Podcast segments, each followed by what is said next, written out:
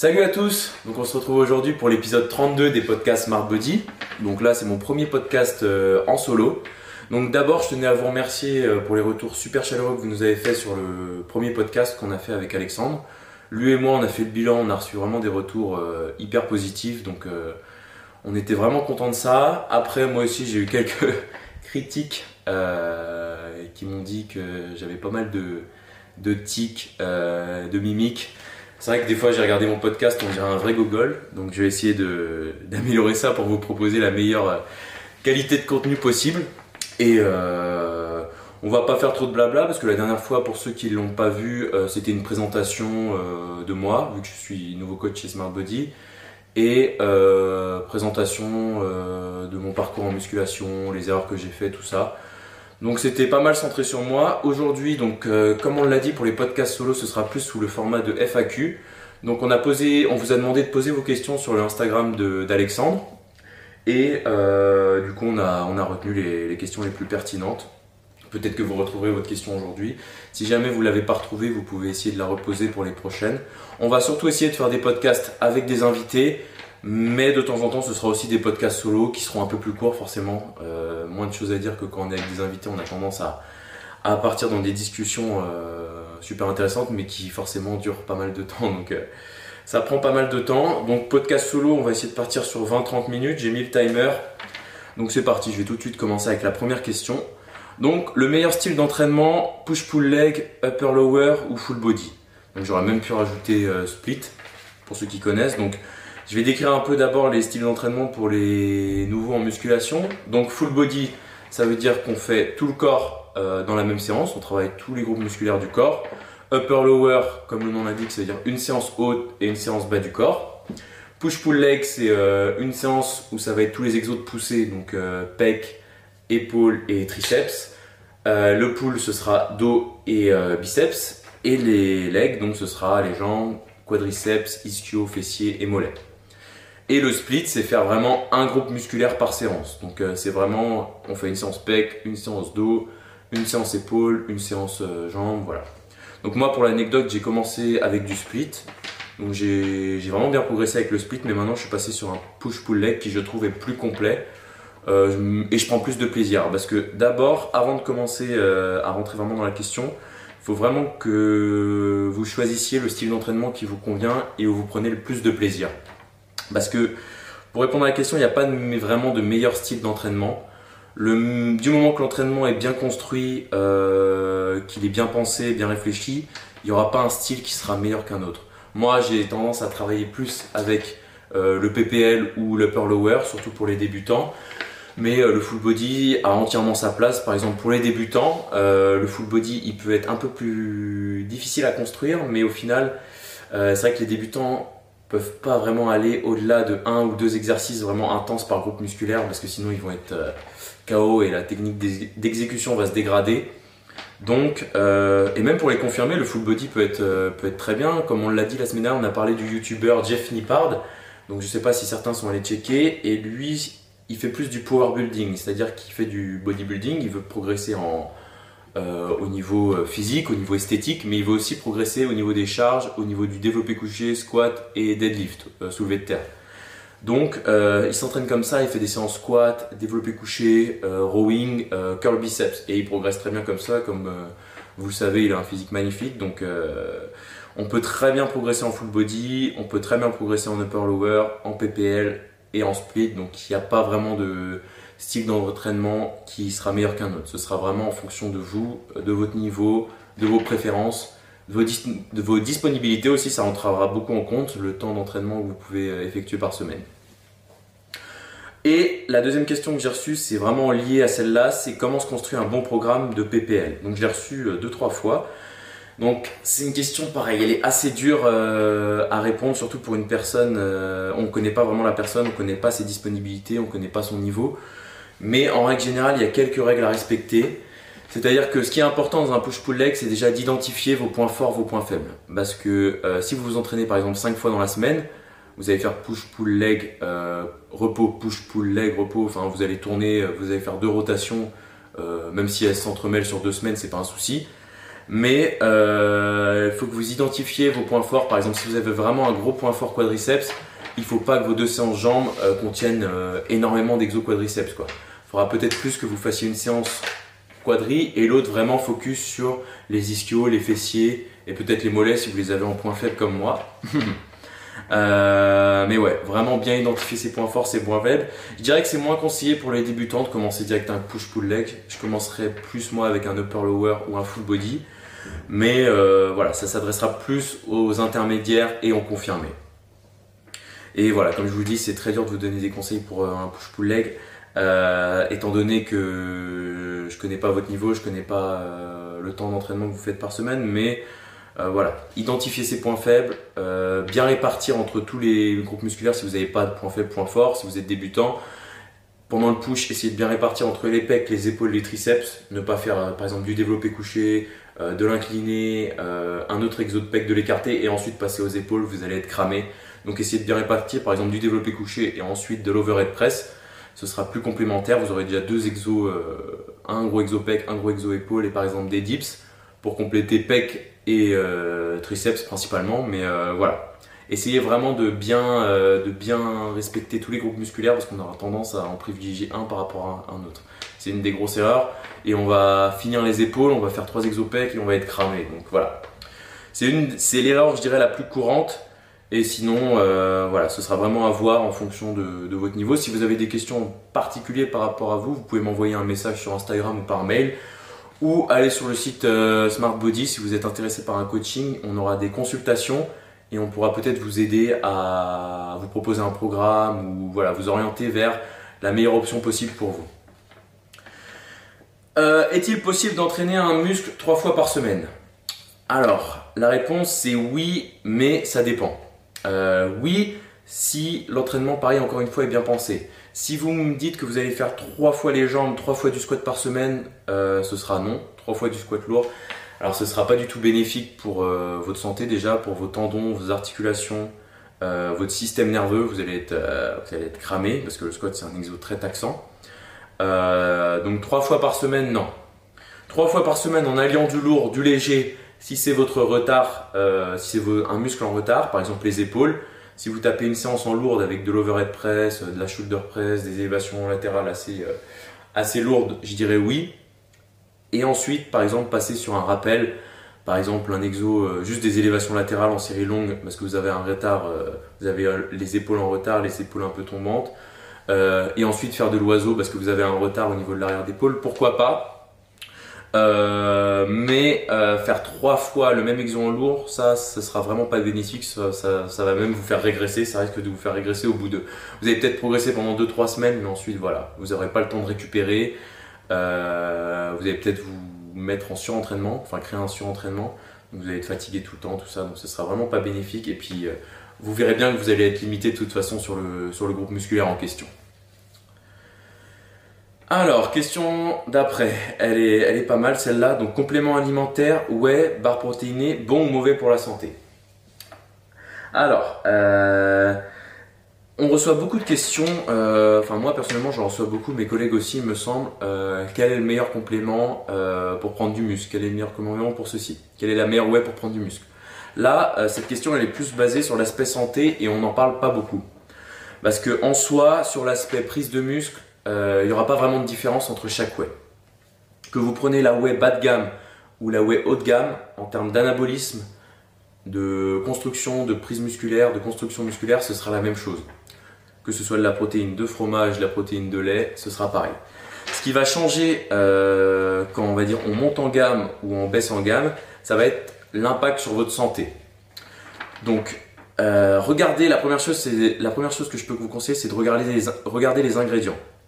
Donc, euh, si vous voyez derrière qu'il n'y a pas marqué lait ou native, ça veut dire que c'est forcément une whey fromagère, c'est-à-dire que ce sera une lait qui sera composée, enfin qui sera faite 90% du temps à partir du cheddar.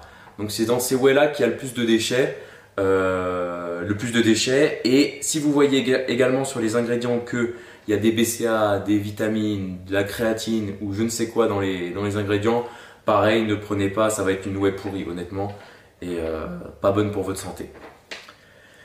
Donc, euh, donc, comme je vous ai dit, ce qu'il va falloir regarder, c'est les ingrédients. Donc, je vais vous aider un peu à, lire les étiquettes. Donc, il y a trois grandes catégories euh, de whey que je, vais vous, que énumérer maintenant. Donc, la plus bas de gamme, ça va être le concentré de lactosérum. Donc là, c'est vraiment le bas de bas de gamme, c'est du concentré de cheddar et ce sera pas ouf du tout. Niveau santé, il y aura pas mal de déchets, tout ça. Donc, pareil, pour la prise musculaire, pour l'anabolisme, il n'y a pas de souci, vous pouvez prendre ça mais pour l'aspect santé, c'est vraiment pas terrible.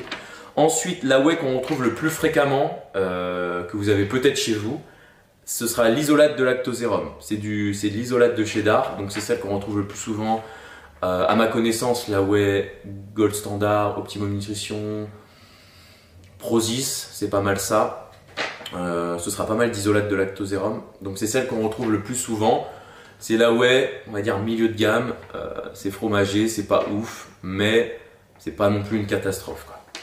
Et ensuite, vous avez la whey native, entre guillemets, parce que native, si vous voulez vraiment du lait natif, il va falloir aller au pied de la vache, parce qu'il y a quand même des processus de pasteurisation. Euh, la traçabilité n'est pas toujours au top, mais euh, si je vais vous dire quand même le nom euh, officiel, même si c'est pas mal de marketing, tout ça, le marché du complément, on le connaît.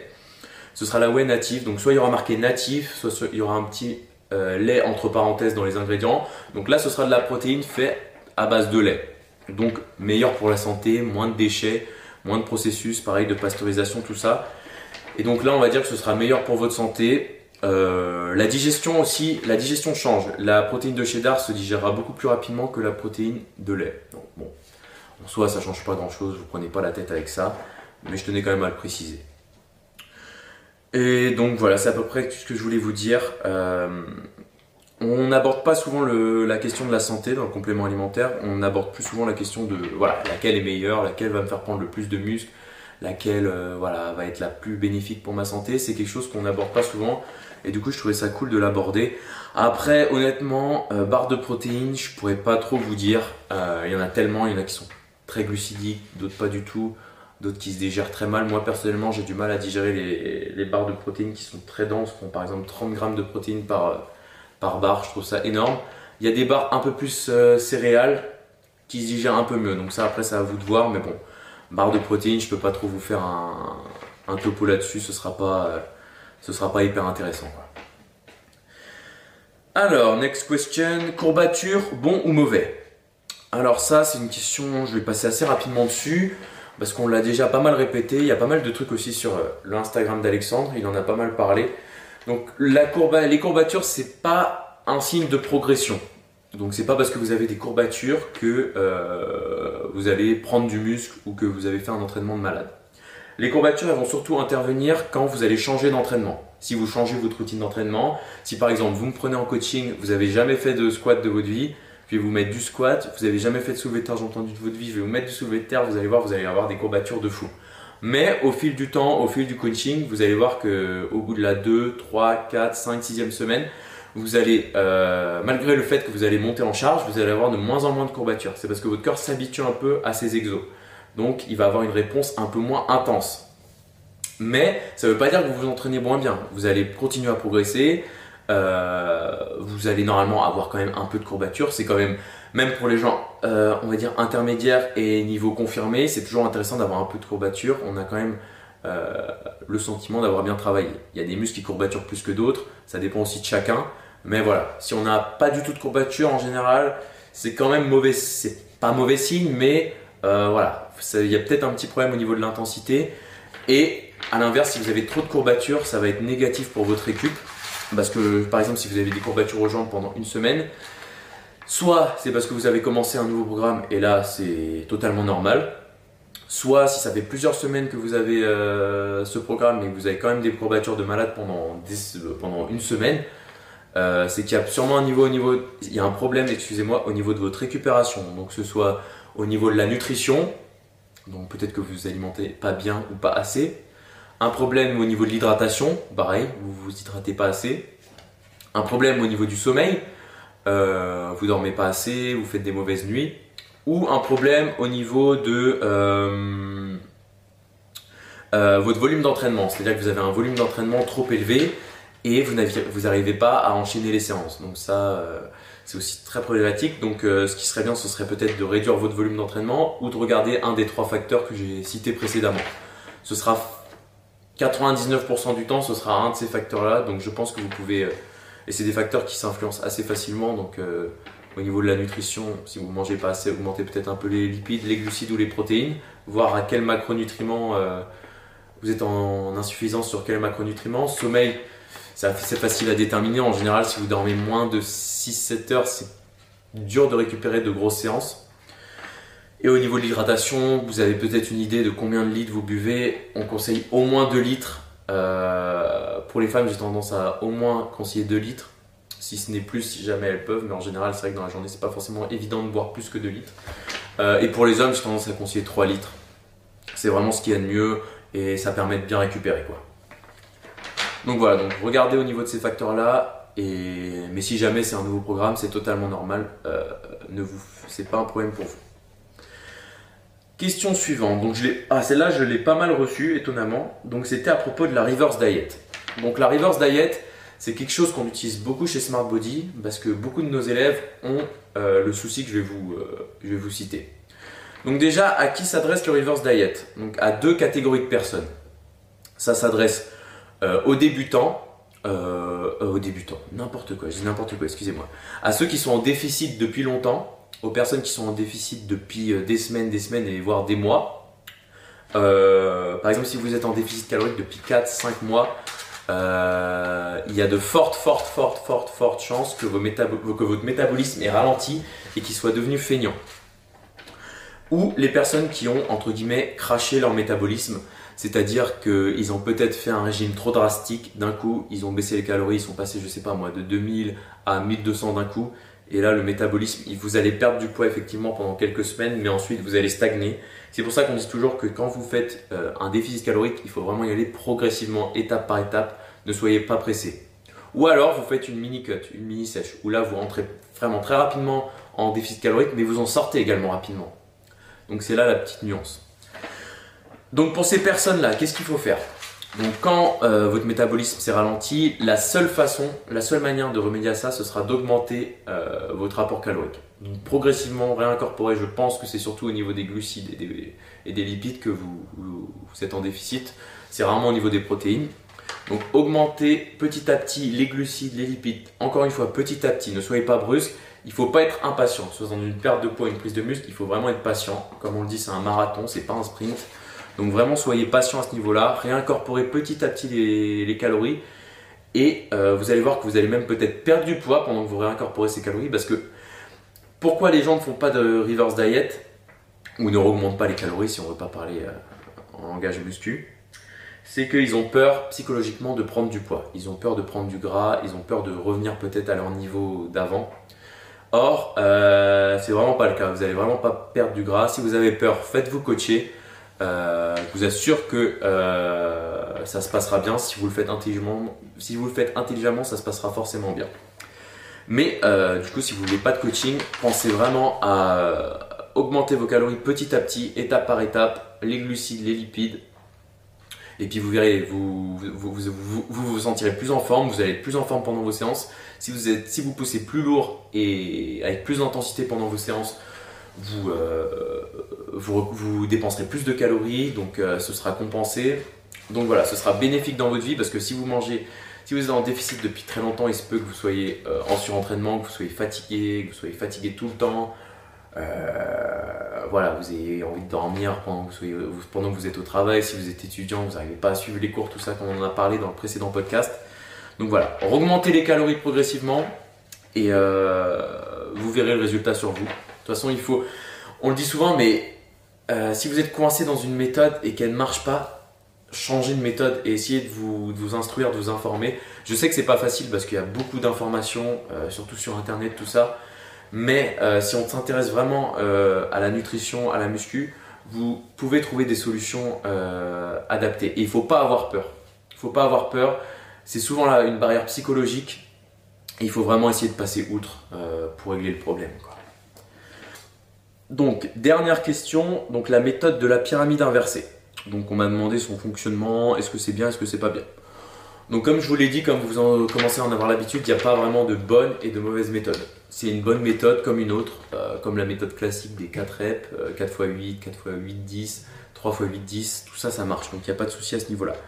Donc la pyramidale dégressif. Euh, la méthode de la pyramide inversée, la pyramidale dégressif, c'est à peu près pareil. Ou top 7, back off 7, c'est vraiment le même principe. Donc qu'est-ce que c'est? Donc c'est une méthode où on va effectuer en première série notre série la plus lourde. Donc c'est-à-dire que par exemple, je vais mettre en contexte, on fait du développé couché, on va faire notre première série par exemple à 100 kg, on veut taper 8 euh, reps. Donc on va faire nos 8 reps, vraiment on va s'arracher, on va les chercher, on va les faire jusqu'à l'échec, même peut-être au-delà de l'échec si vous avez un spotter qui vous est à gratter une ou deux reps. Donc vous allez aller au-delà de l'échec. Et à ce moment-là, qu'est-ce qui se passe? Donc vous allez être un peu KO, un peu cramé si vous êtes vraiment allé au bout de l'effort. Et euh, si vous en mettez 100 kg après, vous allez avoir vraiment du mal à taper 8 reps. Vous allez plutôt en faire 5, 6. Donc qu'est-ce, que vous allez faire à ce moment-là? Vous allez réduire la charge. Donc vous allez par exemple réduire de 10 kg, vous allez mettre 90 kg. Et là, vous pouvez potentiellement taper 9-10 reps. Vous faites vos 9-10 reps. Vraiment pareil, vous allez vraiment les chercher. Ensuite, vous allez taper peut-être 12-15 reps à 80 kg. Et voilà, vous allez faire, vous allez faire vos 3 séries en pyramide inversée. Donc l'avantage de cette, euh, méthode, c'est que vous allez pouvoir avoir euh, l'opportunité de vraiment tout donner sur votre première série sans euh, altérer celle d'après. Parce qu'on a tendance, si on fait trois séries, ceux qui font trois séries ou quatre séries, vous avez l'habitude, vous allez chercher par exemple, vous allez peut-être chercher 6-7 reps pour faire un 4x6 à 100 kg, alors que vous aurez potentiellement allé pu en chercher 8 si vous étiez allé vraiment au bout du bout. Et c'est là où cette méthode est intéressante, c'est qu'elle va permettre euh, pendant le top 7 de vraiment progresser au niveau des perfs, euh, parce que même niveau système nerveux, tout ça, c'est pas tant accent de ça, vu que vous n'allez pas faire 4 séries hyper lourdes, vous allez ensuite baisser et passer sur une charge que vous maîtrisez plus ou moins, euh, où vous allez vraiment taper des longues reps. Vous allez aussi avoir pas mal de sensations pendant vos back off 7 parce que si vous faites, si vous restez sur du 5, 6, 7 reps sur votre première série, votre top 7, ensuite vous allez taper 12, 15 reps, vous allez voir, vous allez congestionner et vous allez être vraiment satisfait euh, de congestionner. Tout ça, c'est toujours un plaisir. Ensuite, euh, le danger, c'est alors pour les débutants, je ne conseille pas cette méthode parce qu'ils ne savent pas réellement aller à l'échec. On en a parlé sur le précédent podcast avec Alexandre. Euh, avec l'expérience qu'on a en coaching, les débutants en général pensent aller à l'échec mais ne le sont pas réellement. Donc vraiment, si cette méthode, vous voulez qu'elle soit efficace, il faut vraiment vous donner à fond sur votre première série. Vous n'avez pas de deuxième chance, vous avez une série où vous devez tout donner. Donc si vous ne donnez pas tout lors de cette première série, vous allez vraiment avoir du mal à progresser avec cette méthode. Donc vraiment vous donner à fond et ensuite faire un ou deux, même voire trois maximum back offset où vous allez réduire la charge et faire plus de reps. Donc il y a des gens qui progressent très bien avec cette technique. On en a parlé la dernière fois. Pareil, AJ Morris, euh, qui est un coach anglais assez réputé, fait cette méthode sur lui. Après, voilà, il connaît la musculation, il sait de quoi il parle, donc il fait lui un top set, un back off set, deux séries sur chaque euh, gros exo. Il me semble qu'après sur les plus petits exos, il en fait plus sur les exos d'isolation, mais sur les exos principaux, deux séries.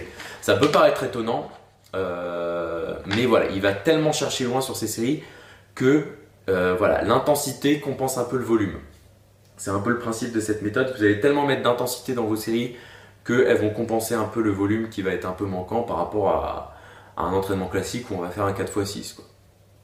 Donc voilà, mais attention à vraiment être honnête avec vous-même et euh, aller vraiment au bout de l'effort sur votre, sur votre première série et même sur votre back offset. Je conseille quand même un voire deux max back offset. Si vous en faites plus, euh, on va pas y avoir trop d'intérêt. Vous allez faire 4 séries comme une série classique, donc euh, préférez un 4 fois un 4 fois classique. Mais si vous faites ce format-là, voilà, un top set, un back offset ou deux max. Donc voilà.